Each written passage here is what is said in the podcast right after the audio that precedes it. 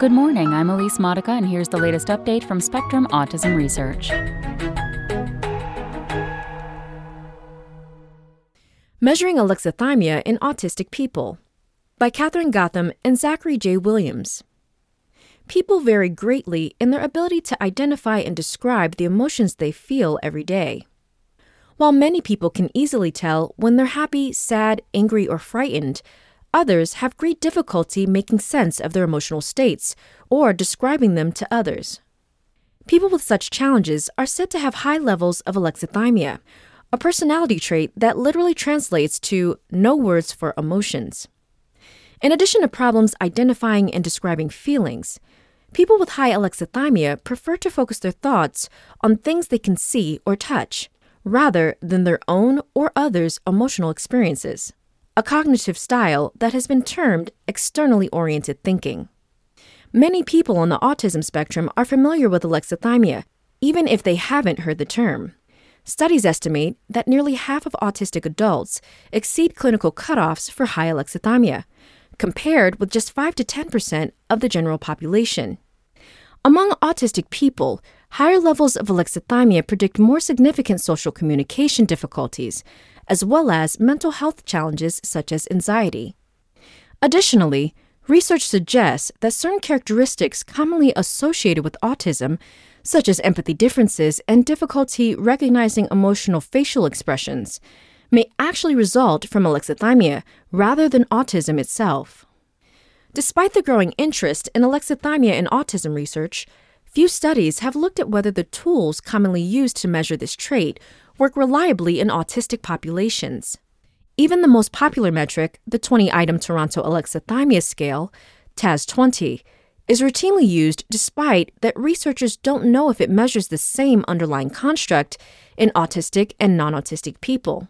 Without this information, we cannot be sure that score differences on the TAS 20 or other measures reflect true differences in alexithymia rather than differences in how autistic and non autistic people interpret questionnaire items. To fill this gap, our team undertook the first large scale validation study of the TAS 20 in a sample of autistic adults. We found that many of its questions were poor indicators of alexithymia in autistic adults, which led us to develop a new scoring method, the General Alexithymia Factor Score, or GAFS 8. Owing to a copyright issue, we could not name our new method after the TAS 20 instrument, as we did in an initial retracted version of our paper. But the GAFS 8 score draws on eight of the TAS 20 questions that appear to work well for both autistic and non autistic individuals. Our research also calls into question the degree to which alexithymia is related to certain mental health issues in people on the autism spectrum. Eight is enough. For our study, published this month in Molecular Autism, we used the SPARK participant pool to recruit a sample of 743 verbally fluent autistic adults. SPARK is funded by the Simons Foundation, Spectrum's parent organization. The participants, aged 18 to 45, all completed a set of questionnaires, including the TAS 20. This large data set allowed us to use statistical models that estimate the degree to which autistic adults' levels of alexithymia were responsible for their scores on each of the 20 questions. The TAS 20 has three subscales sets of questions that measure difficulty identifying emotions, difficulty describing emotions, and externally oriented thinking we found little support for items that assessed this last category. Questions such as, I prefer to analyze problems rather than just describe them, and being in touch with emotions is essential, did not correlate well with model based estimates of general alexithymia in our sample of autistic adults. These questions and several others appeared to contribute little more than measurement error. This discovery prompted our efforts to identify a subset of eight TAS 20 questions that could reliably assess alexithymia in individuals on the autism spectrum.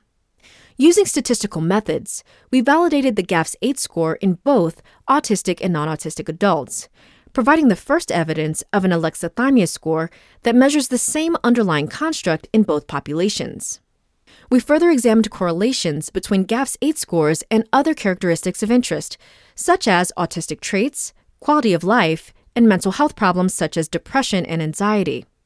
As expected, the GAFS 8 score correlated positively with autistic traits and mental health problems, additionally predicting a reduced quality of life. Going one step further, we re examined these correlations while accounting for levels of neuroticism, or the degree to which a person experiences distress and negative moods in their daily life. Unlike some other alexithymia measures, the TAS 20 measures both alexithymia and neuroticism, according to one 2020 paper, making it difficult to know which of the two personality traits is contributing to outcomes of interest.